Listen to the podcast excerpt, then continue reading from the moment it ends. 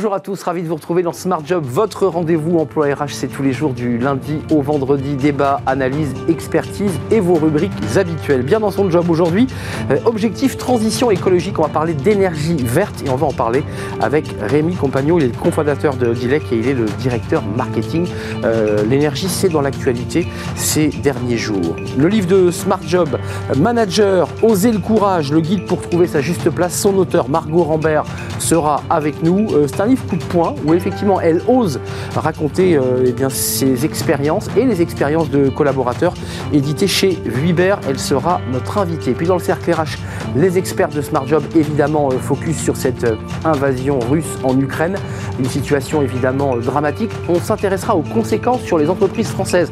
Il y a celles qui sont installées en Russie, euh, les collaborateurs qui sont en Ukraine et puis toutes les entreprises françaises eh bien, qui exportent, euh, je pense au vin, aux spiritueux notamment, aux produits agroalimentaires qui exportent vers la Russie. Comment cela se passe? On fera le point avec nos experts dans quelques instants. Puis dans Fenêtre sur l'emploi, les conseils avisés et pratiques d'Amélie Favreguité pour refuser une offre d'emploi. Oui, comment faire? Comment le faire subtilement, évidemment On fera le point avec elle tout de suite. C'est bien dans son job. Bien dans son job, avec Sagid Talentsoft, la solution intégrée de gestion des talents.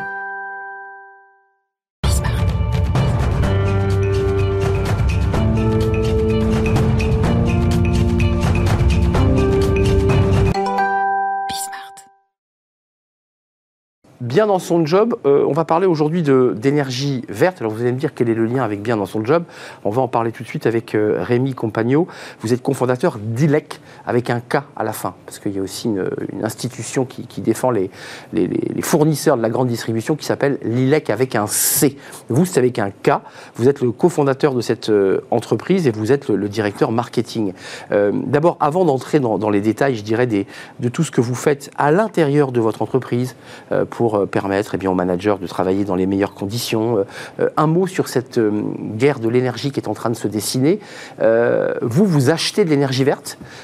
Est-ce qu'elle va se vendre plus cher? Est-ce que vous allez gagner plus? Parce qu'il y a une bataille sur le gaz, il y a une bataille sur l'énergie. Comment ça se passe là, dans le marché global? Alors, ben, le marché, il est interconnecté à la maille européenne.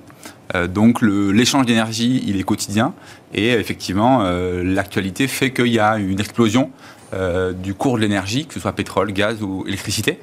Euh, donc, il y a effectivement un risque à moyen terme que les clients, euh, à court terme pour certains clients professionnels et les clients résidentiels, effectivement, vont risquer d'être touchés si la hausse euh, est maintenue. Mais pour qu'on y voit clair, vous, vous fournissez une, électri- une électricité verte et, et de gaz qui viennent du méthane, donc d'agriculteurs qui se trouvent en région centre et ailleurs, et vous récupérez leur énergie. C'est pas une énergie qui vient de Russie, et pourtant ça va augmenter parce que tout ça est indexé sur un, un tarif de marché? Exactement. Euh, la molécule, elle a une valeur, qu'elle soit euh, issue euh, Eh oui. de Russie ou, euh, ou de Bretagne. C'est ennuyeux quand même. hein. non, mais c'est ennuyeux, sur le, un- même sur le plan écologique, quand on y regarde de près. Alors effectivement, c'est une réglementation qui a été mise en place il y a plusieurs années aujourd'hui, donc il y a une question de la remettre en cause potentiellement, mais évidemment. aujourd'hui, la molécule a la même valeur. Euh, revenons à votre entreprise. Euh, combien de collaborateurs là aujourd'hui? On est 120 collaborateurs. 120 collaborateurs euh, donc qui, qui fournissaient à vos clients une énergie garantie verte, tant sur le plan gaz que sur le, le plan électrique. Quelles sont les, les mesures sociétales et sociales que vous avez choisi de, de mettre en place? Et surtout, pourquoi vous avez pris ce, ce parti-là? Alors déjà, le, le point de départ, il est parti du client. Euh, c'est que euh, la boîte, elle est euh, là pour desservir, un, pour amener un service à, nos clients, une énergie renouvelable. Et dans ce service-là, il y a une relation client qui est, qui est très importante chez nous.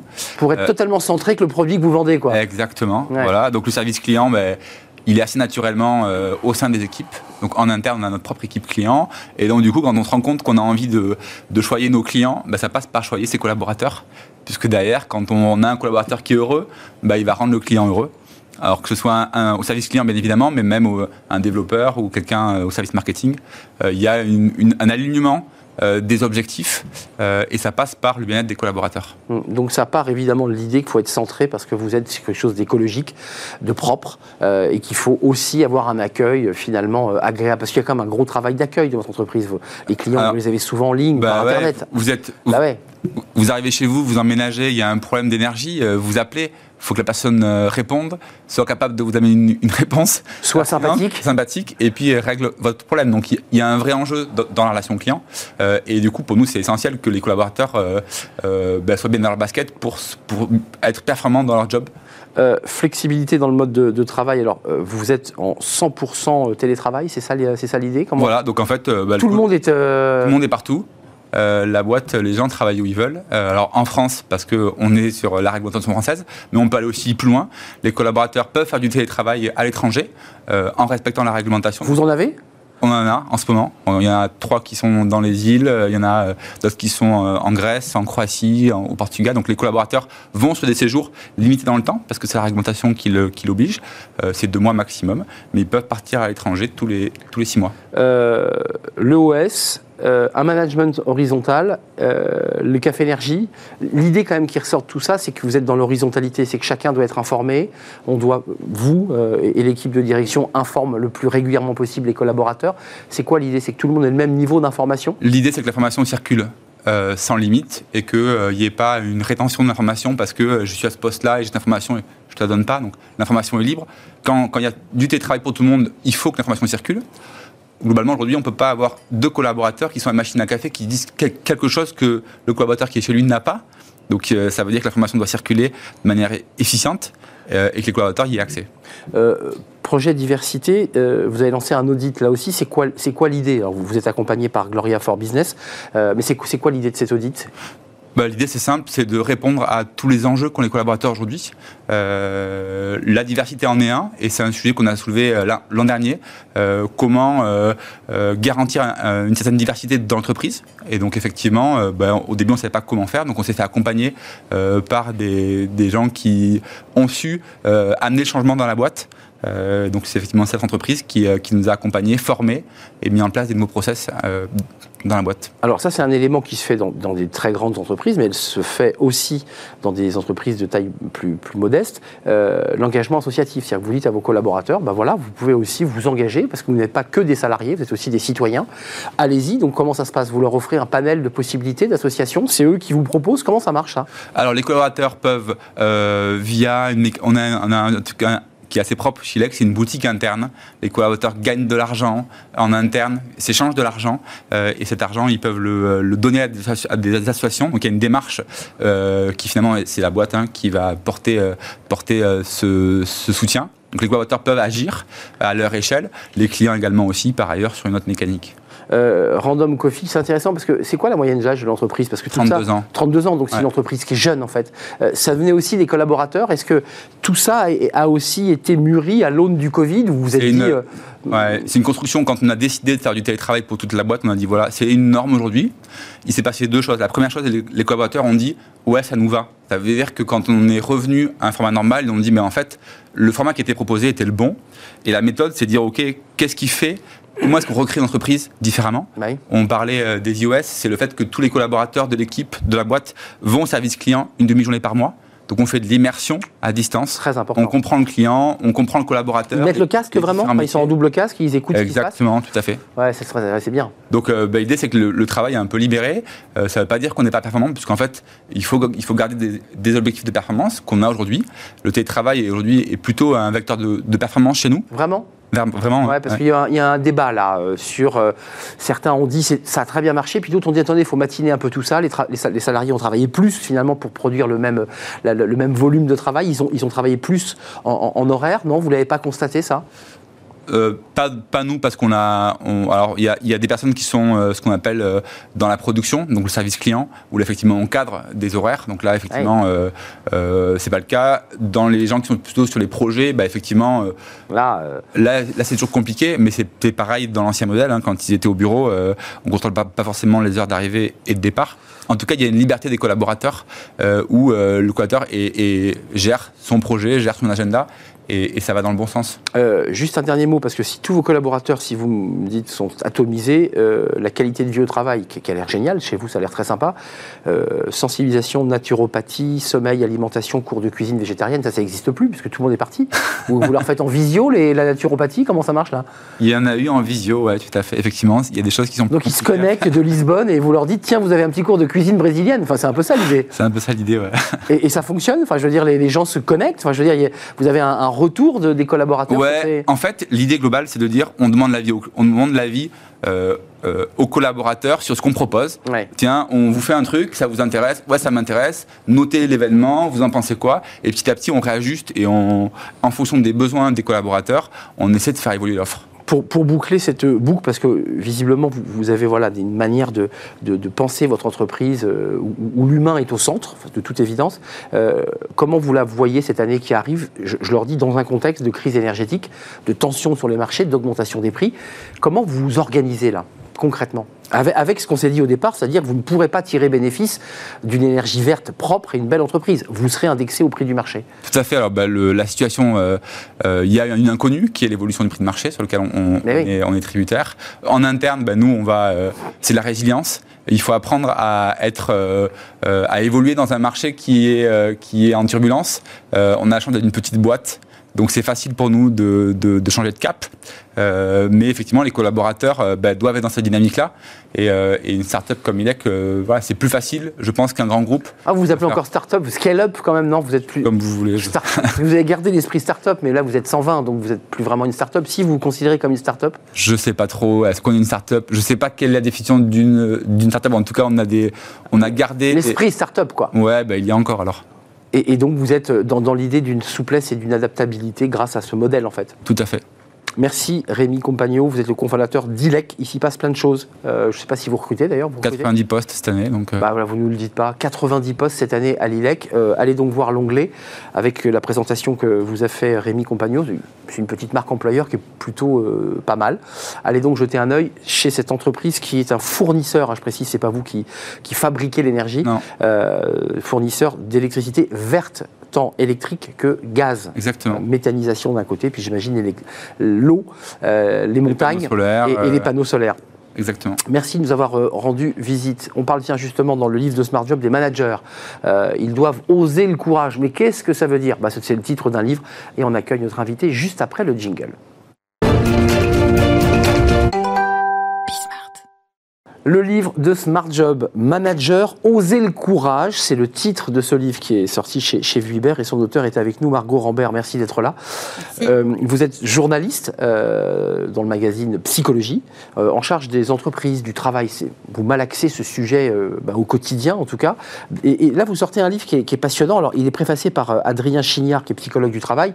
Non seulement il y a la préface, mais quand on lit le livre, il, intervient. Il vient apporter une contribution de, psychologue du, du travail.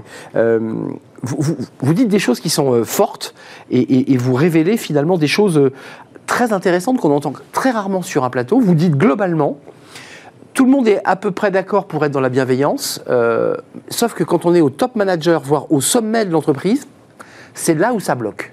Il faut oser le dire ça quand même. C'est-à-dire que globalement, les freins, c'est pas vraiment les managers, encore que, parce qu'ils ont souvent le doigt sur la couture, mais c'est quand même le top manager, c'est-à-dire les décideurs. C'est courageux de dire ça. Alors, c'est vrai que ce qu'on dit, c'est qu'un escalier se balaye souvent par le haut et que si un PDG n'est pas convaincu euh, de la nécessité d'être bienveillant ou d'être courageux, ou plutôt et d'être courageux parce que les, deux vont quand même ensemble, euh, ça va avoir du mal à descendre en cascade en fait. Et c'est difficile d'être courageux dans une entreprise quand votre patron ou votre PDG euh, ne l'est pas.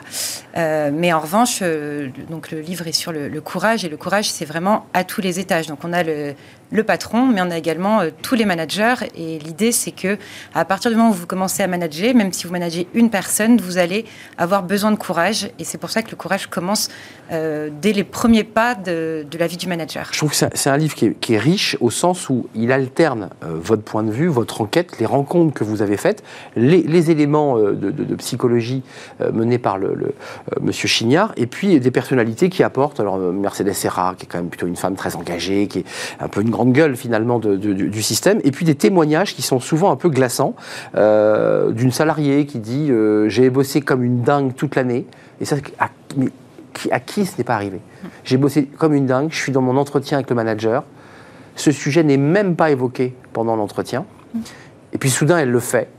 Et il lui dit, en, baissant la tête, et qui renvoie donc à la notion de, courage ou d'absence de courage, il lui dit, mais enfin, je croyais que tu avais compris, euh, ils veulent pas de ton évolution. Quoi. Et, la fille se prend un coup de couteau dans le ventre. Quoi. c'est terrible. Voit à quel point le, le, manque de courage en fait, est, est terrible pour les, pour les salariés et pour les entreprises parce que ça engendre beaucoup de démotivation, de désengagement et pire des démissions. Mais euh, c'est pas un livre qui démolit les managers, loin s'en faut. Il faut le préciser, c'est pas un livre anti-manager.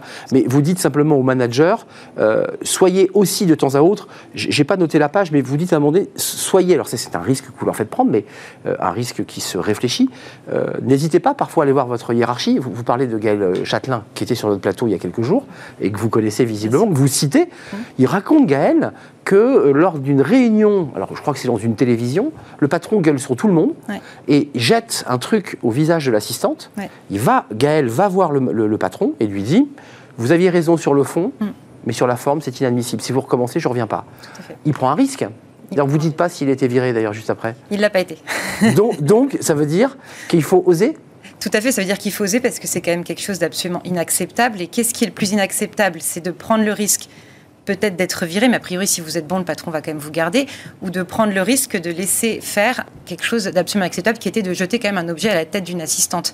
À quel moment vous voulez devenir complice de quelque chose qui, euh, inadmissible. est inadmissible en entreprise, en société? Donc, a priori, vous êtes quelqu'un de centré avec des valeurs, vous devez les défendre aussi dans votre entreprise. Euh, manager, osez le courage, que là, c'est une injonction, vous leur dites, allez-y, prenez votre courage à deux mains. Alors, c'est plus une invitation qu'une injonction, ah. parce que l'idée n'est absolument pas de donner des leçons. Parce que, oser le courage, c'est un peu. Euh, c'est plus euh, de, sous la forme de l'audace, en fait. C'est-à-dire, prenez le risque et il sera payant. Il sera payant pour vous en tant que manager parce que vous allez y gagner, vous allez retrouver du plaisir à manager. Parce que c'est vraiment. Euh, manager, ça vient du, du français mesnager, qui veut dire prendre soin, faire attention. Très intéressant. Voilà. Mais en français, c'est aussi manager euh, des chevaux dans oui, une. Oui, tout à fait. Les faire. Euh, on est dans un manège, exactement. Donc il y a aussi un double sens, si on veut le. Tout à fait. Qu'on soit euh, sens italien ou soit français, c'est faire tourner des gens dans un manège. Oui. Et donc les managers ont tout intérêt à faire preuve de courage parce qu'ils vont retrouver du sens et du plaisir à travailler ils, ont tout intérêt à l'être parce que les collaborateurs, qu'est-ce que ça fait un manager courageux? Et eh ben, ça vous donne envie de juste déplacer des montagnes. Vous feriez tout euh, pour lui et surtout avec lui. On mourrait pour lui, ouais. Alors, non, mais non, je vais Attention à laisser le travail à sa juste place. Hein. Et c'est excellent aussi pour les entreprises parce que vous aurez des gens beaucoup plus motivés, beaucoup plus engagés et beaucoup plus audacieux. Et je pense qu'avec vu les crises que nous traversons, on a besoin de gens qui sortent du cadre, qui sont audacieux, etc. Mais vraiment, l'idée, c'est pas de donner des leçons. Euh, c'est au contraire de, de donner une invitation et de donner des pistes en disant voilà ce sur quoi on vous propose de réfléchir, car le courage il est multifacette. C'est pas toujours facile, attention. Euh, ça va même être un long cheminement, mais c'est aussi comme le métier du manager. En fait, ça s'apprend un petit peu tous les jours, et pour s'améliorer tous les jours, et ben voilà, il y, y, y, a des choses qui sont à mettre en place. Mais c'est vrai que c'est une, une, ancienne qui revient tout le temps dans la bouche des collaborateurs. Mon manager n'a pas de courage, il, il, ose pas, il a le doigt sur la couture, c'est ce que vous dites. Euh, qu'est-ce qu'il doit faire ce manager? Parce qu'il faut quand même se mettre à sa place. Et vous dites bien que ce n'est pas un, et, et je confirme, c'est pas un livre anti-manager, le type, il, est quand même un peu écrabouillé par un COMEX qui lui dit tu dois faire des résultats, tu dois faire tourner l'équipe. Enfin, ça vient d'en haut. Et puis tout d'un coup, le manager leur dit mais moi, c'est compliqué. Enfin, il est quand même entre deux cymbales. Comment, comment, comment il fait là? Alors, comment il fait? C'est vrai que c'est un fil d'équilibriste. Il est un petit peu parfois entre le marteau et l'enclume, bah surtout pour les managers euh, intermédiaires. Je pense que ce qui est intéressant, c'est qu'il commence par revenir à lui-même. Un peu d'introspection euh, fait toujours du bien sur pourquoi est-ce qu'il manage, quelles sont ses, ses valeurs, qu'est-ce qui l'a poussé à être manager, est-ce qu'il a encore envie de l'être. C'est assez courageux de se poser ce genre de questions mmh. parce que quand on n'a plus envie d'être, généralement, bah, on est un bien moins bon euh, manager. Donc déjà, vous posez ces questions-là et puis vous faites la liste de vos valeurs managériales et celles sur lesquelles vous n'allez pas transiger. Euh, jusqu'où est-ce que vous allez aller pour les défendre? C'est le sujet de, du superbe film Un autre monde actuellement à l'écran avec. C'est exactement ça. Voilà, de Stéphane Brisé. Jusqu'où je suis prêt à aller et Vincent euh, Lindon est, soumis à cette question, c'est-à-dire il doit licencier 10% de son effectif, il est d'une fidélité, d'une loyauté à son entreprise. Mais là, l'injonction paradoxale est trop forte. Et il explose. Et il explose complètement. Ça fait exploser le cerveau d'ailleurs, au, sens propre du mot. Ça fait exploser des familles, ça fait exploser des couples, euh, ça détruit psychologiquement ce type de, situation. Euh, c'est pas si simple d'être courageux. Il y, a aussi des choses intéressantes d'ordre pratique parce que vous nous prenez un peu par la main, vous nous faites faire des tests pour voir où on en est par rapport à nos peurs. Ça, c'est intéressant pourquoi avoir, avoir, voulu le mettre dedans? Parce qu'il y a des questions précises. Vous, nous interrogez. c'est quoi ta peur D'être licencié, d'être de, de, observé ou de mal faire? Enfin, pourquoi ce rapport à la peur? Parce que le courage renvoie à la peur? Le courage, en fait, est lié complètement à la peur et il n'y a pas de courage sans peur. Et il faut complètement lâcher le fantasme qu'un manager est un. Donc, c'est pas un super-héros, il n'a pas à tout savoir et c'est un humain qui, comme tout le monde, va avoir des peurs. Il y a un petit cœur qui bat, quoi. Il y a un petit cœur qui bat chez tout le monde. Et heureusement, parce que. Et il manage aussi des petits humains. Donc, ça tombe bien. Et c'est vraiment l'idée. Le premier courage, en fait, c'est d'arriver à. C'est un courage qui est. Comment dire D'arriver à déjà à prendre conscience de ses peurs et à progressivement les, les, et les surmonter. Bien sûr. Euh, quand vous avez réfléchi à ce livre, parce que le, Adrien Chignard est très présent dans le livre, c'était quoi? Parce qu'on a toujours l'esprit d'un livre, une fois qu'on l'a écrit, bien sûr, il est écrit, mais on, on se dit, je veux dire ça. Qu'est-ce que vous vouliez, non pas dénoncer, mais dire? C'était quoi le, fond de votre pensée finalement? Alors le présupposé, c'était de dire qu'il était impossible de manager euh, sans courage, et ça a été validé donc après un an et demi d'enquête auprès de spécialistes du management. Donc il y a Adrien et puis il y en a d'autres. Mm. On va du côté de la philo, de la socio, psy du travail, coach de dirigeants, donc ça brasse beaucoup de gens, et aussi du côté des managers. Donc je suis allée voir des grands patrons, euh, Emery Jacquilla, mm. Alexandre Gérard, Mercedes Serra, et aussi des, des managers de petites équipes. Et en fait, le présupposé est complètement validé, c'est-à-dire qu'effectivement, on a besoin de courage, mais ce n'est pas facile. Pourtant, c'est absolument nécessaire et ce serait presque un oxymore, courage managérial. Ça devrait l'être en tout cas. Mais euh, ce n'est pas contradictoire avec le modèle éducatif dans lequel on est aujourd'hui. Vous savez, où les, élèves passent d'une classe à une autre sans que jamais un quelqu'un ait le courage de lui dire, puisque ça renvoie à ça, tu n'as pas le niveau, il faut que tu te formes, tu ne seras pas au niveau. Là, aujourd'hui, en fait, on a une société de non-courage quand même de non-courage et même un peu de découragement. Euh, et donc qui décourage On dans, un, dans une forme donc de découragement. C'est compliqué de trouver le courage quand finalement euh, on est passé d'une classe à une autre parce que ça concerne cette génération-là aussi de, managers à, qui on a dit t'es formidable, regarde, puis finalement il n'est pas formidable et il n'est pas courageux. Alors, ils font du mieux qu'ils peuvent, hein, parce qu'ils sont aussi soumis à toutes ces injonctions paradoxales, mais il faut aussi se rendre compte que ce, euh, pendant la pandémie notamment, les managers sont ceux qui ont été le plus en détresse psychologique. Ils étaient 1,5 fois plus exposés au burn-out. Et donc, il y a tellement de managers qui sont euh, dans des dilemmes éthiques, qui sont épuisés, qui sont désalignés. Et donc, l'idée, c'est de leur dire voilà, un, autre, une autre façon de, manager est possible. En plus, c'est renforcé par la crise parce que les aspirations des gens ont été renforcées par la crise et ils veulent, les gens veulent des managers courageux, bienveillants. Et donc, l'idée, c'était euh, apprenez à l'être, en fait. Juste ce petit, ce, petit, encadré euh, qui est en page 175, la relation d'Astrid, qui est cadre dans une banque, qui parle de sa manager qui bosse tout le temps, qui est une femme.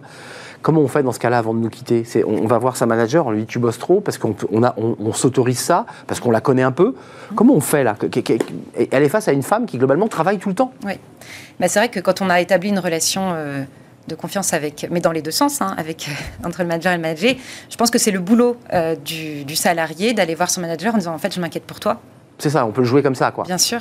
Hum, et, ça doit être super quand même en tant que manager quand quelqu'un vient vous dire en disant. Oui, une forme de bienveillance et d'intérêt. Bien, sûr, bien sûr, et qu'on ose euh, exprimer cela dans l'intérêt de, tout le monde, hein, parce qu'un manager qui est au bout du rouleau. Euh, ah ben, il euh, embarque l'équipe avec lui. oui, voilà, il, embarque l'équipe. Et la boîte au passage. Il manage mal en fait, donc oui. Merci Margot Rambert de nous avoir rendu visite. C'est un vrai plaisir. manager, manager avec un S, oser le courage, le guide pour trouver sa juste place.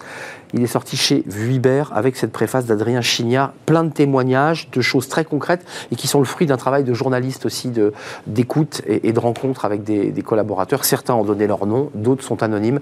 Merci de nous avoir rendu visite pour le livre de Smart Job. On fait une courte pause, on s'intéresse avec nos experts de, Smart Job évidemment à, l'invasion russe en, Ukraine. Euh, évidemment, c'est une situation dramatique que vivent les Ukrainiens. On va s'intéresser à la situation des entreprises françaises, 160 000 collaborateurs en Russie, euh, puis aussi des entreprises qui euh, bah, exportent vers la Russie et qui s'inquiètent avec le retour du quoi qu'il en coûte et puis ce plan de résilience évoqué par le président Macron. Qu'est-ce que ça veut dire tout ça? On en parle avec les experts juste après la pause.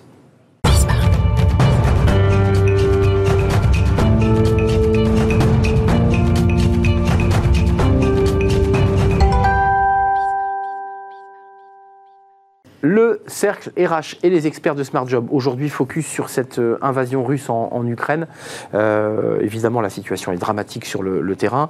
On, va faire un focus particulier sur les entreprises et sur tout ce qu'a pu dire le président Macron ainsi que Bruno Le Maire. On reviendra sur ce, mot de trop, euh, sur ce plan de résilience, sur cette euh, guerre économique qui s'installe, même s'il faut retirer le mot guerre, puisque le ministre a retiré ce, mot. Euh, plan de résilience, on va en parler avec mes, invités. Olivia Copin, merci d'être avec nous, fondatrice de Juste Business, enseignante au, CELSA. avec nous, Pascal Johannin. Bonjour Pascal. Bonjour Merci d'être avec nous. Vous êtes la présidente, la directrice, la directrice présidente, mais qu'est-ce que je raconte? La directrice de la Fondation Robert Schuman et vos deux livres, euh, Atlas de l'Union européenne et le second, vous allez m'aider? C'est Européen sans complexe. Ben voilà, Européen sans complexe, chez Maribor. Chez Maribé. Maribé, mais j'étais pas loin. Euh, Jean-Claude Beaujour, merci d'être avec nous. Vous êtes avocat international en droit des affaires, vice-président de France-Amérique. Euh, commençons par ce plan de résilience, puisque ce qui est intéressant aujourd'hui, indépendamment de ce que vivent les Ukrainiens et les familles ukrainiennes, celles qui sont parties, celles qui sont encore à Kiev, euh, celles qui sont à Kherson, celles qui sont à Kharkiv. Euh, ce plan de résilience, comment vous l'avez interprété? Parce que ce mot résilience est tellement utilisé à toutes euh, les sauces. c'est quoi pour vous, Jean-Claude Beaujour, Olivia Copin ou Pascal Joannin? Jean-Claude C'est le fait de, de, se dire qu'au fond, il y a la guerre là-bas, en tout cas, visiblement, les choses sont, sont, sont très difficiles. Donc, on pense humainement aux, hommes et aux femmes qui sont là-bas. On va les aider à, résister. Je pense aux, Ukrainiens. Et quand je dis nous, je pense aux, Européens. Mais euh, le président et le Premier ministre et le ministre des Finances disent attention, ne soyons pas naïfs. Tout ceci aura un impact pour nous. Donc, on nous prépare, on prépare les esprits. Mais pas simplement les esprits. Parce qu'au fond, on n'a pas besoin de préparer les esprits. Euh, sans être un, un grand financier ou un grand économiste, nous savons très bien que nous avons des relations économiques euh, avec mmh. l'Ukraine, avec la Russie, et on imagine mal, enfin, moi, je, n'ose pas imaginer qu'on ait pu penser que mener, en tout cas résister, euh, euh, créer de, de l'embargo n'est pas des conséquences en retour. Ça va de soi. Donc en réalité, c'est préparer techniquement plus que préparer les esprits. C'est pour ça que je vous dis, je me permets de vous dire que je suis pas d'accord avec vous. C'est pas simplement. Ça devient concret, c'est-à-dire que là, pas de la psychologie. On réfléchit là. C'est pas de la psychologie. C'est pour dire aux uns et aux autres, c'est normal de résister, c'est normal de lutter contre Poutine. On ne peut pas laisser faire. Mais qu'en revanche, effectivement, alors on ne va pas employer le, mot guerre, mais les conséquences seront dures de chaque côté, et donc il faut nous préparer. Juste d'un mot, Jean-Claude Beaujour, parce qu'on va parler des entreprises françaises, il y a 160 000 collaborateurs à peu près en Russie, avec des enseignes très connues, mais côté États-Unis, j'ai vu qu'Apple euh, fermait les magasins, enfin que les entreprises américaines, de marques américaines, c'est clair, c'est net, il n'y a, pas de, a, pas de sujet là. Absolument. Vous, vous qui êtes un spécialiste des États-Unis. Absolument. Je crois que l'appareil, euh, vous savez, en plus aux États-Unis, euh, je vais vous dire, lorsque les États-Unis déclarent l'embargo, je peux vous dire que juridiquement, c'est contraignant, bien plus contraignant que nous. Hein. Ça veut pas dire que chez nous, ça ne le soit pas. Mais euh, c'est radical. États-Unis, c'est radical en plus dans la culture américaine. Euh, je veux dire, le fait de euh, contourner, le fait de continuer à faire du business alors que c'est interdit. c'est des sanctions très lourdes. C'est des sanctions très lourdes, voire qui peuvent être, y compris pénales. Hein. Vous, vous pouvez pas. non, c'est vraiment. Donc les gens savent que lorsqu'on dit embargo, c'est embargo.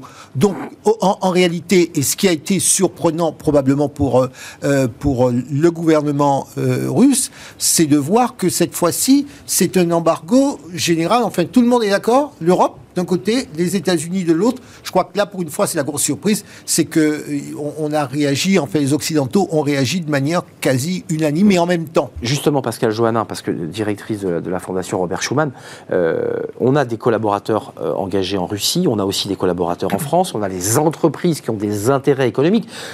Tout ça doit se jouer à Bercy, évidemment, en ce moment, sur la stratégie. Donc, c'est pas que de la philosophie. Euh, c'est toute l'Europe là qui est engagée. Donc, tous les pays européens sont dans la même logique que la France. Tout à fait. Comment on fait avec nos entreprises Comment on retire nos capitaux les, décisions de sanctions ne sont pas des décisions nationales. C'est des décisions qui ont été prises par l'ensemble des 27, euh, que ce soit au niveau des chefs d'État ou euh, des, hein, ministres, des ministres des Affaires étrangères, financières ou à, divers, à divers titres d'un autre. C'est en effet une réaction unanime, comme vous l'avez dit, parce qu'il y a un État qui a agressé un autre, violant toutes les règles internationales qu'il avait lui-même reconnues, parce que l'Ukraine n'est pas indépendante depuis hier, elle est indépendante depuis euh, euh, la chute de l'Union soviétique, il y avait des traités qui avaient encadré euh, l'intangibilité des frontières, il y avait déjà eu un mauvais coup fait à l'intégralité territoriale avec l'annexion de la Crimée en 2014. Mmh. Là, on voyait bien que les régions russophones du Donbass étaient dans l'œil de Moscou. On, s'attendait à ce que M. Poutine frappe là à. Et il est allé plus loin. Il est allé beaucoup non, mais pour les entreprises. pour, la réaction, pour, la réaction, Il y a des entreprises qui ont des capitaux en oui, Russie. Oui, mais. BP. Euh, BP, euh, Total Energy. je lâche mes 20 milliards, je m'en vais. Ils ne sont plus dans l'Europe. Oui. Euh, Total. Mais ils sont encore en Europe et plus dans l'Union européenne. Non, mais ni dans l'Union ni dans l'Europe. Ils ont quitté euh, l'espace. Euh, on en est où là des entreprises européennes et, françaises? Parce que Total, euh, eh elle a des collaborateurs, elle a des parts, elle a des capitaux. Alors là, c'est chaque, c'est chaque entreprise qui est invitée à geler, ne plus investir, rapatrier ses investissements avec un calendrier qui, est, qui leur, leur sont propres. Mais ils savent que de toutes les façons, s'ils restent en Russie, ils ne peuvent pas parce que ça va être une image de marque, ça va être une réputation qui va être entachée. C'est-à-dire qu'ils ont soutenu, ils n'ont pas fait ce qu'il fallait à un moment donné face à quelqu'un qui a été trop loin. le roi Merlin, Auchan et quelques autres marques très prestigieuses, très connues en France et en Europe, hum selon vous, en tout cas dans une logique finalement presque éthique, doivent tirer le rideau eh bien, Ils ont invité à le faire, puisque de toutes les façons, on a, euh, on, a des sanctions qui sont... Euh, on ne commerce plus avec euh, le... Il y a que... Y a que les moyens de paiement, les moyens de transfert. Il y, a les banques, il y a les moyens, y a les moyens de paiement. Pour l'instant, on n'a pas complètement arrêté l'énergie parce que c'est l'hiver et que ah bah y a des pays qui sont très dépendants. Eh c'est pas le cas de la France. Hein, c'est pas le cas de la France. Non, non, on est Mais moins dépendant que les autres. On se pose la question. On a bien vu que tout les hommes euh, euh, qui étaient dans des euh, conseils d'administration ou qui s'étaient rapprochés d'entreprises russes ont tous démissionné, sauf l'ancien chancelier allemand. Mais il y a une telle pression sur lui, tous ses collaborateurs ont démissionné. Mmh. Donc il y a en effet l'image de marque, l'image de marque, la réputation et le fait que de toutes les façons, c'est il faut choisir son camp. À un moment donné, c'est le camp de la liberté, c'est le camp de la démocratie. Non, mais ça a une incidence économique. C'est un mauvais moment. Mais... On est en guerre, on est en guerre contre le gouvernement, pas contre le peuple russe, mmh. mais il se c'est ce qu'a dit Emmanuel Macron dans son discours. Que provisoirement, pendant une période, on ne sait pas combien de temps elle va durer, puisqu'on ne sait pas combien de temps cette guerre va durer. Elle peut être, euh, elle, peut être s'enliser sur le plus long terme. Mais c'est une réaction, on doit choisir son camp. Olivia Copin, ce qu'on soulève là, c'est un sujet important parce que j'imagine que Auchan et le roi Merlin, et je cite eux, mais il y en a plein d'autres, vont pas tirer le rideau puis le réouvrir au moment où la guerre s'arrête. Absolument. -dire, une fois qu'on retire ses capitaux d'une banque ou qu'on retire ses intérêts d'un groupe gazier, puisque c'est le cas de Total, euh, on revient pas 15 jours après. Enfin, je veux dire, ce qu'on vit là va avoir des conséquences. Oui, c'est pas juste on quitte l'appartement on revient quel jour dans quel jour Olivia. Je pense justement. Euh, oui, c'est ça, c'est pas une location. Hein. D'où l'importance du mot résilience. Je pense que c'est un mot un peu fourre-tout parce que du coup, bah là, c'est un mot qui rencontre l'histoire. Donc là, pour le coup, il signifie vraiment quelque là, chose. Là, il marche le mot là. Ce que nous, ce que nous dit avec ce plan, c'est parce qu'on aurait pu imaginer un plan de protection, un plan de défense. En fait, résilience, ça sort du jargon guerrier et ça montre quoi? Qu'on va être obligé de faire avec quelque chose qu'on n'a pas choisi. C'est clair. La résilience, c'est ça, c'est la capacité à, à, se relever, à avancer avec un élément qu'on n'a pas choisi. Et c'est ça, je pense, pourquoi ce mot il est très fort, c'est que, comme le disait le président Macron, euh, on n'est pas en guerre contre la Russie. Euh, c'est en fait c'est eux l'agresseur et nous on va être contraints de faire avec. Et pour revenir aux entreprises, ah oui. euh, effectivement, et aux salariés qui sont là-bas oui, encore. On est le, on est le premier employeur. voilà, la France est le premier employeur étranger en Russie, donc ça va prendre plus de temps. Ah Mais ça paraît inévitable puisque déjà d'une il y a quand même un risque d'expropriation, c'est-à-dire que aujourd'hui on est dans un conflit, on n'est pas encore dans un état de siège. demain, je veux dire, la situation humanitaire, elle va forcément, elle va probablement s'empirer. Donc comment imaginer travailler avec les parias? Voilà, le paria sur la scène internationale aujourd'hui mmh. va dire Poutine. Et puis, il y a aussi un problème. Donc, ce qu'a fait BP a cédé ses actifs en disant Je vous demande rien, je vous les cède, je m'en vais. Et puis, il y a un problème d'image. Le président Macron a bien dit qu'il y avait un prix à payer pour la paix. Donc comment on peut demander aux Français de payer ce prix-là avec l'augmentation du gaz, des énergies qui vont avoir un impact sur le pouvoir d'achat, alors que certaines entreprises continuent de commercer avec... Mm. Euh, et il y a aussi un problème aussi éthique, c'est-à-dire euh, on, est, on, était malheureusement dans la perte du sens euh, avec le Covid. Bon, bah là, comment imaginer, voilà, comment des entreprises françaises pourront dire aujourd'hui aux salariés, bon, on reste en Russie pour des raisons purement, purement financières. On, on a choisi aussi de s'intéresser au quoi qu'il en coûte, parce que c'est le retour du quoi qu'il en coûte, avec le dossier ukrainien, le président a dit il y aura le quoi qu'il en coûte. Je, veux dire, c'est un des éléments concrets de la résilience. Alors, On est d'accord, c'est bien ça. Hein. c'est une, nouvelle version d'un plan de voilà, qui s'appelle résilience. C'est un, des éléments, mais c'est aussi un message pour le gouvernement, je ne parle pas des Russes, le gouvernement russe, c'est pour un message pour Poutine. Parce qu'en réalité, tous ces gens-là se sont dit que parce que nous avons des liens forts, parce que nous avons des intérêts forts, on, pensait, on pensait à l'énergie, euh, ils ne feront rien, on les tient. Eh bien là, on est en train de montrer que précisément là-dessus, on est capable de revenir sur tout cela pour pouvoir ne pas céder euh, au, droit à la liberté, un certain nombre de règles fondamentales. Malgré les conséquences. Hein. Malgré les conséquences, nous sommes une société de droit. Moi, je voudrais juste aussi, parce que vous avez parlé des salariés, vous avez parlé des gens qui travaillent. Moi, je pense aux gens qui travaillent, à nos concitoyens qui travaillent à l'expatriation. Euh, euh c'est l'occasion pour nous, effectivement, de dire attention, quand on part en expatriation, bah, c'est vrai que les entreprises doivent prendre un certain nombre de précautions. Je le dis parce que. Le juriste, il y a, y a, ben oui, y a, nous, on a énormément de nos clients qui sont expatriés, on s'occupe d'expatriés, de filiales de françaises à l'étranger. Donc il faut prendre des précautions en termes d'assurance, il faut que l'entreprise couvre, il faut qu'éventuellement il y ait des plans de retour. Parce que, vous savez... Bah, si on avait imaginé qu'on serait non, à expatrier ou rapatrier des Français de Russie, enfin de, Moscou... Non, mais quel que soit... Moi, là encore, je vous dis, quand on, le principe, sujet que j'ai beaucoup étudié, prévoir. le principe, quand on part à l'expatriation, quelle que soit la destination, il faut savoir que quand on est expatrié, on est étranger. Et donc l'entreprise, il faut veiller à ce qu'on ait un plan de retour, il faut veiller aux mesures de sécurité qui sont prises. Il faut Vous avez des infos là, Jean-Claude Beaujour, sur le, retour des Français? Ben, Ça va être, euh, il, faut, ça s'organise sur le plan logistique. Et puis vous avez bien dit, nous sommes euh, euh, la France, en tout cas, la France est le premier employeur étranger eh en Russie. Logistiquement, il faut rapatrier tout le monde. Vous avez un problème d'espace aérien, de sécurité. Évidemment. vous ne pouvez pas juste dire. C'est la route. Hein. L'ambassadeur a pris la route hein, pour revenir à Lviv. Hein. il n'y a plus d'avion. C'est terminé. Hein. L'espace aérien est tenu par les Russes. mais non, mais sur l'espace aérien, et puis on a supprimé euh, tous les vols. tous les vols. La, Russie a donc supprimé les vols. Elle est aujourd'hui. On peut encore aller à Moscou, hein, j'ai regardé. Euh, en passant par, ben, euh, par, Istanbul, en faisant un énorme détour. la Russie est aujourd'hui mise à l'index parce qu'elle a elle-même mis, elle s'est mise dans cette position toute seule. C'est pas nous qui avons décidé à sa place, à la place de, du président russe. Donc il y a une réaction européenne et pas que française. C'est clair. On voit, hmm. on, a vu tout de suite parce que euh, ils sont beaucoup plus dépendants que nous, les, Allemands, bien sûr. avec Nord Stream 2, etc.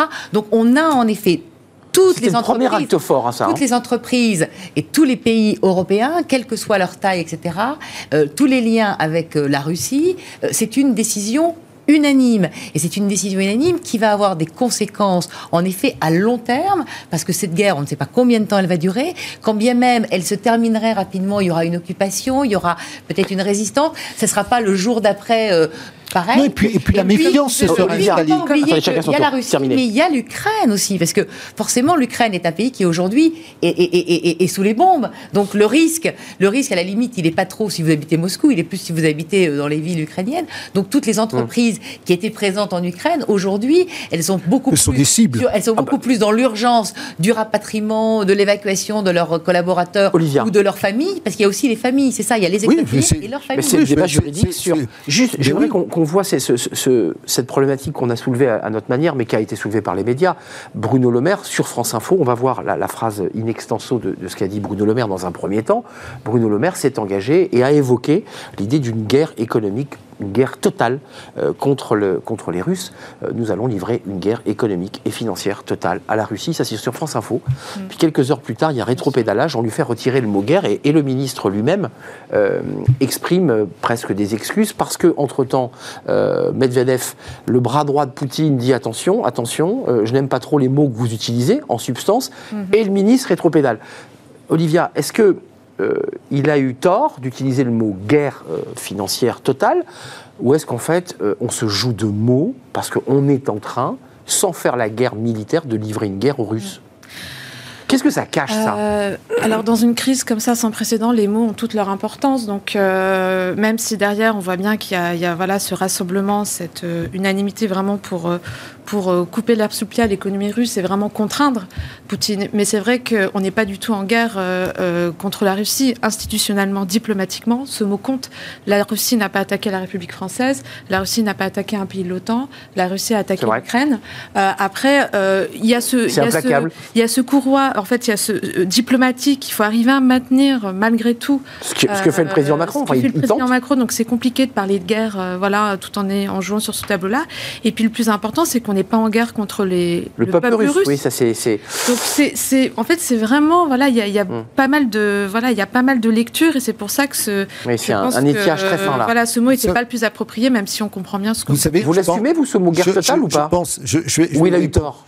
Non, non, mais je vais vous répondre. Je pense que dans, dans l'emballement, on peut toujours utiliser tel mot inapproprié euh, que tel autre. Il ne faut pas jeter la pierre à, euh, au, ministre euh, le, maire. Cela étant, oui, il faut faire attention à ce que, en réalité, nous avons un différent, nous avons un différent, et que ce différent, nous entendons le régler par un isolement économique et social. Donc c'est pas une guerre, on est d'accord. C'est pas une guerre au sens, au sens juridique, au sens droit euh, international. tout ce que vous m'avez décrit depuis le début de l'émission est quand même d'une terrible violence, non seulement à l'égard de Poutine, mais excusez-moi, mais à l'égard du peuple russe, hein, mm. parce qu'ils vont en subir les conséquences. Non, non, non, mais là on a parlé de, de, sanctions. Attendez, attendez on, a, on a parlé de sanctions, mais ces sanctions, on les a utilisées euh, sur d'autres conflits. Ce sont des sanctions économiques.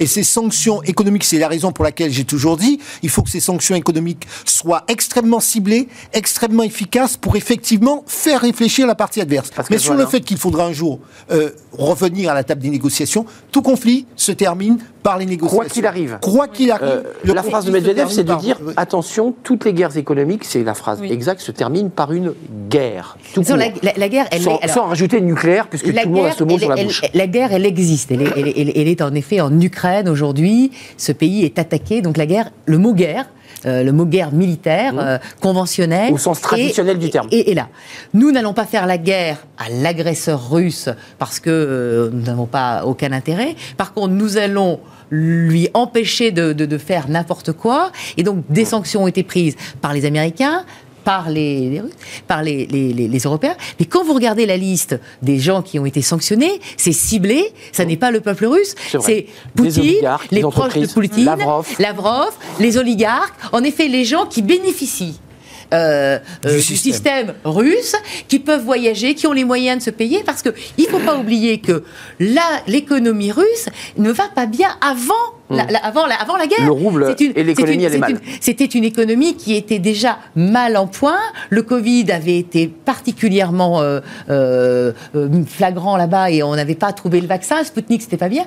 Il y avait donc une, déjà une crise économique. Donc cette crise économique va être aggravé, si je puis dire, par la crise qu'a ouvert le peuple russe est résilient par ailleurs. Voilà, le mm. président. Oui, mais cette guerre n'est pas populaire en Russie. On a bien vu qu'il y avait des, il y avait des manifestations qui étaient euh, déjà dans, la les, La dimension mm. guerrière, la dimension les, guerrière, les manifestations. La, dimension moi, guerrière, je, voilà. je, pense que ce qui sera euh, déterminant, c'est l'impact social des sanctions économiques. Parce ils ne pensaient pas les Russes que les Ukrainiens se défendraient, qu'ils résisteraient, qu'ils seraient peut-être plus dans la slavophilie en disant. Mais, avant de nous quitter, il y a une question que je me pose par rapport à nos entreprises françaises. Excusez-moi d'y revenir, mais 160 000 collaborateurs, on est très engagés dans ces pays. Euh, j'imagine que le groupe Auchan, que, que, l'ensemble des très grandes entreprises euh, engagées sont réunies en ce moment et se disent qu'est-ce qu'on fait? Mhm, Bien sûr. On ferme les magasins. Je vous le confirme, certains de nos clients, on a on, est d'accord. data room là-dessus. Euh, c'est-à-dire organisation du rapatriement, mercenaires privés, comment on les rapatrie, par quel corridor, puis ensuite quels sont les actifs qu'on laissera sur place ou pas?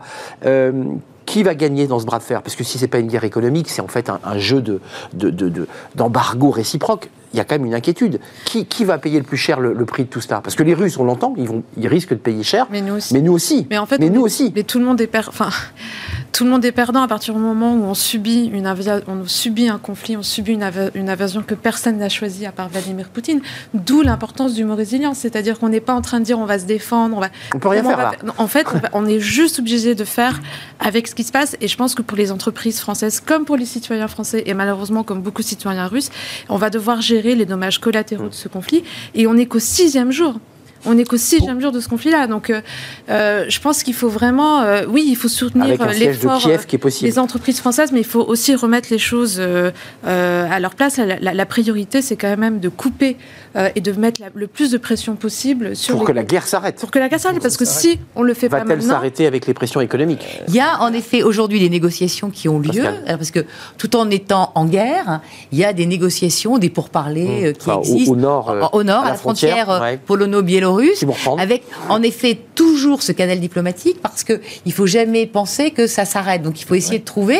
On ne sait pas si ça va marcher, mais on sait qu'aujourd'hui le mot cesser le feu est dans l'agenda. Alors, je leur dis, Pascal, l'entreprise qui vous écoute, elle se dit, mais attendez, c'est bien beau tout ça, mais si ça s'arrête, mais qu'est-ce qu'on fait? On retire nos billes ou pas? Excusez-moi d'être un peu brut.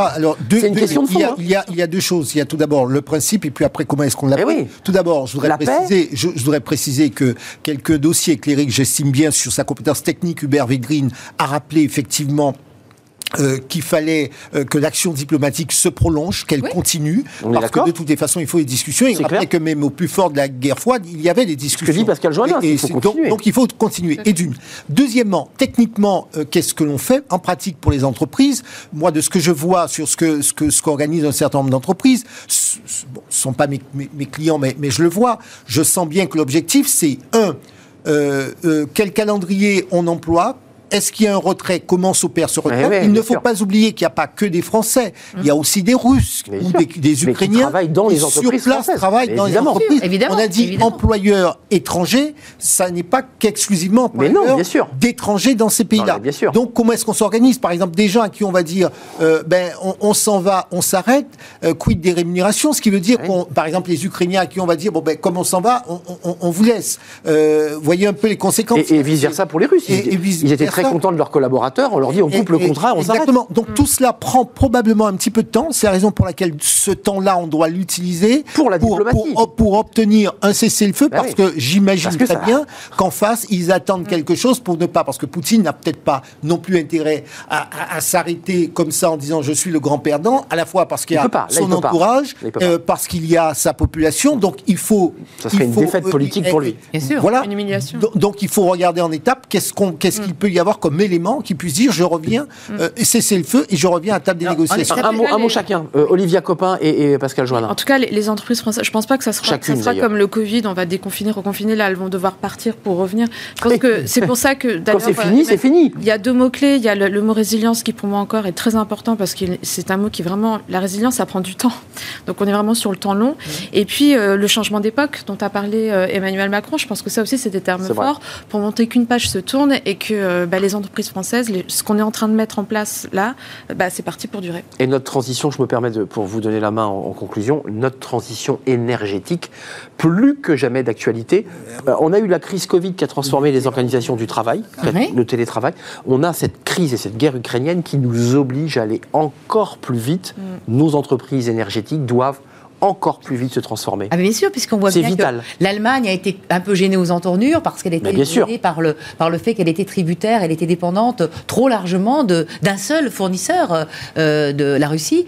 Nous, la France, on l'est beaucoup moins, on l'est on l'est beaucoup moins, mais on a quand même, on a, on a, quand même, grâce au nucléaire, bien évidemment. Et à la distance aussi, il faut le dire. Et on a en effet une mission, c'est de faire en sorte que on va chercher en effet à trouver une solution qui s'apparente au cessez-le-feu, mais que malheureusement, pour négocier, il faut être plusieurs, il faut que donc l'autre partie soit d'accord. Et là, au moment où on avance, tous les jours, on ne sait pas. Parce que, euh, en effet, il y a la Russie, on connaissait la Russie, mais on connaît mal Vladimir Poutine. Depuis deux ans, grâce au Covid, il a été un peu isolé, il s'est un peu refermé, il a été Il a réfléchi. Et donc, il est. Il, est, il, a malement cogité. Voilà, il, il, a décidé visiblement seul de cette opération avec un très petit noyau, qui sont tous à ses ordres. Et quand on a vu l'autre jour, la ah directeur du renseignement, personne n'ose Qui a bafouillé devant lui. Non, c'est sûr, qu'on n'ose même pas lui dire ce qu'on pense la réalité du terrain. soit, donc il va falloir en effet négocier. Et cette situation risque de durer parce qu'on ne sait pas combien de temps elle va durer. Et, donc, visiblement, les Ukrainiens n'ont pas envie de lâcher parce que c'est une question d'honneur, c'est une question de, de, valeur aussi. parce que les Ukrainiens, les Ukrainiens ne voulaient pas rentrer dans l'OTAN, puisque c'est la, la, la, blague non, que, vrai. que, Poutine veut faire croire en disant, etc.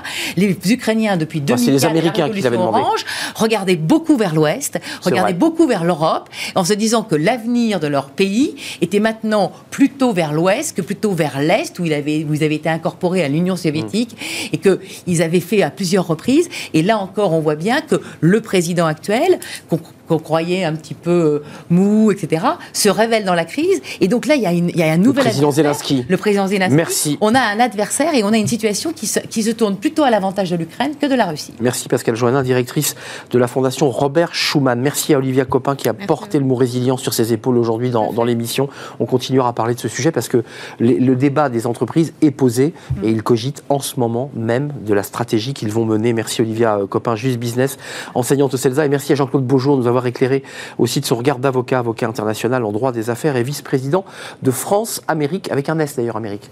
Hein, c'est important de mettre un S. Merci à vous. Tout de suite, c'est fenêtres pour l'emploi pour terminer notre émission.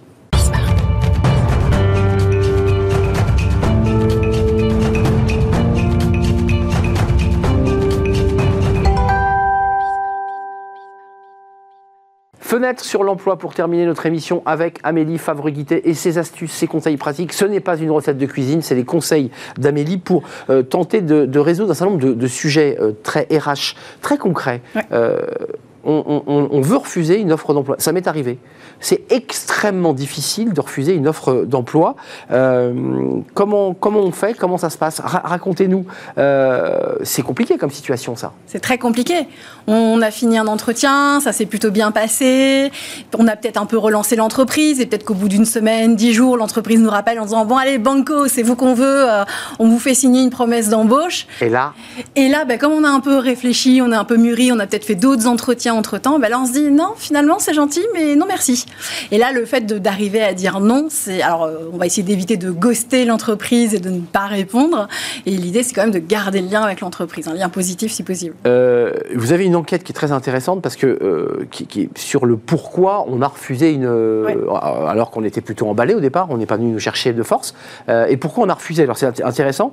il y en a 32 parce que le salaire est trop bas. Ouais, le salaire est trop bas. Bah oui, comme les annonces ne mentionne pas le salaire. On le découvre en entretien. Et comme on sait pas forcément toujours très bien négocier son salaire, et eh ben, à un moment donné, on va quand même refuser l'annonce, enfin l'offre. 35%, alors ça c'est intéressant, au profit, ça c'est En fait, on a été pris, mais en même temps, on avait mis plusieurs fers au feu, ce qui est assez normal. Ce qui est logique. Et euh, on, se dit, bah, finalement, l'autre est peut-être mieux. Oui. Euh, ça, c'est 35%. Et il y en a 18, c'est le, type de contrat proposé et les avantages offerts, CDD, euh, euh CDI, télétravail, CE, ne correspondaient pas aux, attentes. Et puis 9%, euh, c'est le fait d'avoir accepté donc la contre-proposition.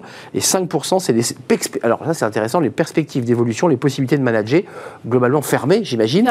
Et enfin, 5%, l'accueil et l'entretien et la durée du process de recrutement. Alors, c'est quoi Ça, c'est important. Bah, en gros, c'est entre le moment où vous avez postulé, le moment où vous avez fait passer un, un step, deux steps, trois steps ou 10 milliards d'entretiens avec l'entreprise, eh ben on a, le candidat a estimé que la durée entre ces moments-là était beaucoup trop long et donc c'était mauvais signe et qu'il fallait mieux laisser tomber le process. Oui, peut-être que psychologiquement il a l'impression que finalement on a, on a mis trop de temps à, à, le séduire. Enfin, à le séduire et à lui faire confiance. C'est une relation de confiance, hein, qui, se, qui se fait à ce moment-là. Qui fait écho avec le, le, livre de, de, Margot Rambert. Euh, qu'est-ce que, alors concrètement, qu'est-ce qu'on peut faire? Parce qu'il y a quand même l'idée de un jour ou l'autre, peut-être que je vais renvoyer un CV dans cette boîte. Voilà. Alors, soit je vais renvoyer un CV dans cette boîte, soit euh, peut-être que je vais être en lien business avec cette boîte à un moment donné, parce que bah, on passe de bah salarié à indépendant, ou même si on reste salarié.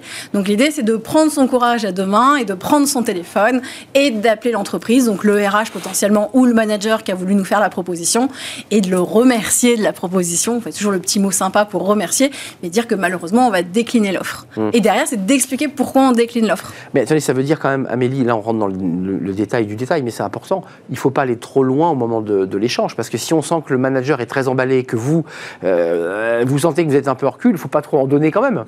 Bah, il faut en donner quand même un petit peu, parce qu'on ne sait jamais, peut-être que le manager peut nous faire une contre-offre. c'est déjà arrivé en fait où euh, bah, on voulait tellement un candidat qu'on lui dit bon bah ok en fait je vois que euh, ce qui vous embêtait c'était peut-être euh, pas assez de télétravail ou un peu plus au niveau salaire donc on va peut-être négocier un peu plus le variable et donc on va se dire bah tiens il y a peut-être encore une fenêtre à jouer à ce moment-là. comment on fait? On, annonce directement au téléphone, on, appelle l'interlocuteur, on envoie un mail, un SMS Non, pas un mail. C'est comme si on faisait une rupture par SMS, c'est juste horrible. Oui, parce que ça ressemble quand même à une histoire d'amour. Ah, c'est totalement ça. C'est globalement, j'ai pas le courage d'aller voir cette jeune fille fille ou inversement ce jeune homme. Euh, et je lui envoie un SMS. Et je lui envoie un pauvre SMS. je le ghost euh, parce que j'ai pas envie de lui répondre. Et ce qui fait beaucoup, beaucoup pleurer. Euh, là, donc, on appelle. On appelle.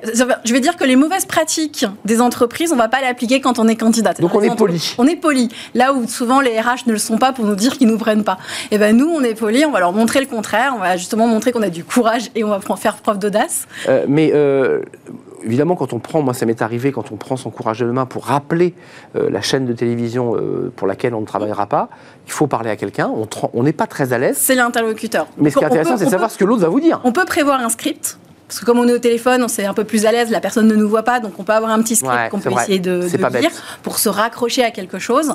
Et donc on va le remercier du temps qu'il nous a accordé, on va le remercier de sa confiance, mais on va lui dire, ben voilà, je, je préfère décliner votre offre pour le moment, on justifie ou pas? Oui, c'est important. On ne dit pas trop de choses, mais on va quand même justifier un petit peu. En parce que là, la, euh, liste là qu'on avait juste avant, euh, on va pas dire au type, écoutez, parce que vous avez mis trop de temps à me recruter. Enfin, ça se dit pas. Non, mais on va trouver d'autres éléments. Ça peut être, c'est peut-être la rémunération, c'est peut-être la distance, c'est peut-être euh, les avantages qui n'y sont pas, c'est peut-être l'ambiance. Il faut trouver quelque chose. Il faut trouver un ou deux éléments, mais qui pourraient nous, nous faire changer d'avis. Si on est catégorique qu'on veut pas y aller, bon bah là on va dire euh, votre entreprise finalement elle est trop loin, je, je, l'émission ou le manque de, euh, d'indépendance et la possibilité d'être manager à un moment donné, bon bah non je préfère pas y aller. Donc comme ça on ferme. C'est l'argument entre guillemets le plus facile à vendre. Euh, c'est trop loin, ma voiture est en panne. Voilà. Si jamais on, on, a hésité à dire oui et qu'on dit non, mais qu'on se dit bon on sait jamais, si jamais il me faisait une contre-offre, je dirais pas non parce qu'on hésite encore. Bah là on laisse une petite porte en disant allez vas-y euh, prends-la cette porte deux choses pour conclure Amélie. Il y a la réponse de l'interlocuteur parce qu'évidemment on tremble un peu à l'idée est-ce qu'on va se prendre une claque ou, euh, une caresse? Ça c'est intéressant parce qu'on peut avoir quelqu'un de très ouvert qui, qui, dise mais je comprends tout à fait euh, ou quelqu'un qui dise écoutez je suis excessivement déçu. Donc là là il faut gérer quand même. Il faut gérer mais en même temps c'est un signe si l'entreprise prend soin des candidats le fameux care candidat qu'on a en recrutement savoir si elle travaille vraiment sa marque employeur. Parce qu'une entreprise qui peut être vexée que le candidat refuse une offre ça arrive très souvent. Mais en même temps, si elle comprend le pourquoi le candidat refuse et qu'elle décide de se dire, OK, pour cette fois-là, vous me dites non, mais moi aussi, je m'interdis pas d'essayer de vous rechasser dans six mois, dans neuf mois ou dans cinq ans. Ça, c'est une stratégie de marque employeur. Euh, là, en fait, tout ça est très subtil parce que ça dépend du niveau du candidat. Si c'est quelqu'un qui fait partie de ses talents euh, recherchés, il a tout intérêt, lui aussi, en tant que recruteur, à garder un bon contact avec lui. Et il y, il y a surtout une technique qui dit souvent quand un candidat préfère aller à la concurrence ou partir ailleurs, il faut toujours l'appeler pendant, garder le contact pendant qu'il est en période d'essai chez l'autre, parce qu'il y a une grande chance que finalement ça ne lui plaise pas et qu'on puisse lui refaire une proposition. Oui, parce que les statistiques sont, euh, sont terribles. Hein. Il y a beaucoup, beaucoup de départs sur même les, deux premiers jours, les gens ouvrent la porte et s'en vont. Quoi. Donc c'est là où le, recruteur doit garder contact avec ses candidats qui lui ont dit non à un moment donné. Et puis il y a un petit truc que vous nous donnez qui est assez intéressant, qui est l'idée quand même pour le candidat, avec toujours beaucoup d'élégance, de pouvoir euh, dire, mais si vous voulez, euh, je connais quelqu'un, d'être dans la recommandation, le parrainage en quelque sorte. Le parrainage, c'est-à-dire c'est montrer qu'on qu'on a apprécié l'échange et euh, tout le process recrutement avec l'entreprise, qu'on garde une bonne image de l'entreprise et qu'on se rend compte que le fait de dire non, c'est décevant pour l'entreprise. Donc on lui dit, bah, écoutez, peut-être que je peux en parler dans mon réseau, peut-être que je peux en parler dans, euh, je sais pas, les anciens de mon école pour vous aider à trouver la perle rare. Et, euh, imaginons que l'interlocuteur ne soit pas dans le caire, lui mettre une énorme soufflante. Est-ce que, est que derrière, on, se fend d'un mail pour... On se fend absolument pas d'un mail, on se dit juste qu'on a bien fait de dire non finalement. Voilà, on se dit finalement, j'ai peut-être bien fait de, de, dire non. Euh, en tout cas, ça dépend quand même de la position du candidat j'irais dans l'écosystème du, marché, on est d'accord. Il euh, y, a des gens qui sont très recherchés et, bah, et, le manager va dire. un peu leur diva, euh, c'est ce qu'on dit voilà. recrutement. Mais euh, tout le monde peut dire non. Si, dès lors que c'est une offre qui ne nous correspond pas, si un candidat doit faire deux heures pour aller travailler, on sait très bien que ça ne va pas durer dans le temps et qu'à un moment donné, ça va peser sur le moral. Donc il faut aussi savoir, en tant que candidat, quelle que soit sa position, savoir dire non et connaître les éléments sur lesquels on est inflexible. Le non structure, c'est ce qu'on dit dans l'éducation, dans l'éducatif. Quand on dit non, ça structure les enfants. Euh, merci Amélie. Savoir dire non en revanche. Il faut savoir dire non. Il faut dire non, mais il faut savoir le dire. Merci pour tous les, conseils, les astuces pour refuser donc une offre d'emploi. Merci Amélie, cofondatrice de Talent Management. Je n'avais pas précisé euh, votre activité puisque vous avez plein d'autres activités. Évidemment, on vous connaît. Merci, merci à vous. L'émission est, terminée. Merci à vous pour votre fidélité, évidemment pour tous vos messages. Euh, merci à toute l'équipe qui, qui m'accompagne. Merci à Axel Polou pour la réalisation. Merci Merci à Saïd pour le son, merci à Fanny Gressmer évidemment, et merci à Carla pour l'accueil invité, puis merci à vous qui nous suivez régulièrement euh, à la télé, mais aussi sur les réseaux sociaux et sur le site de Bismarck. Bye bye, à très très bientôt.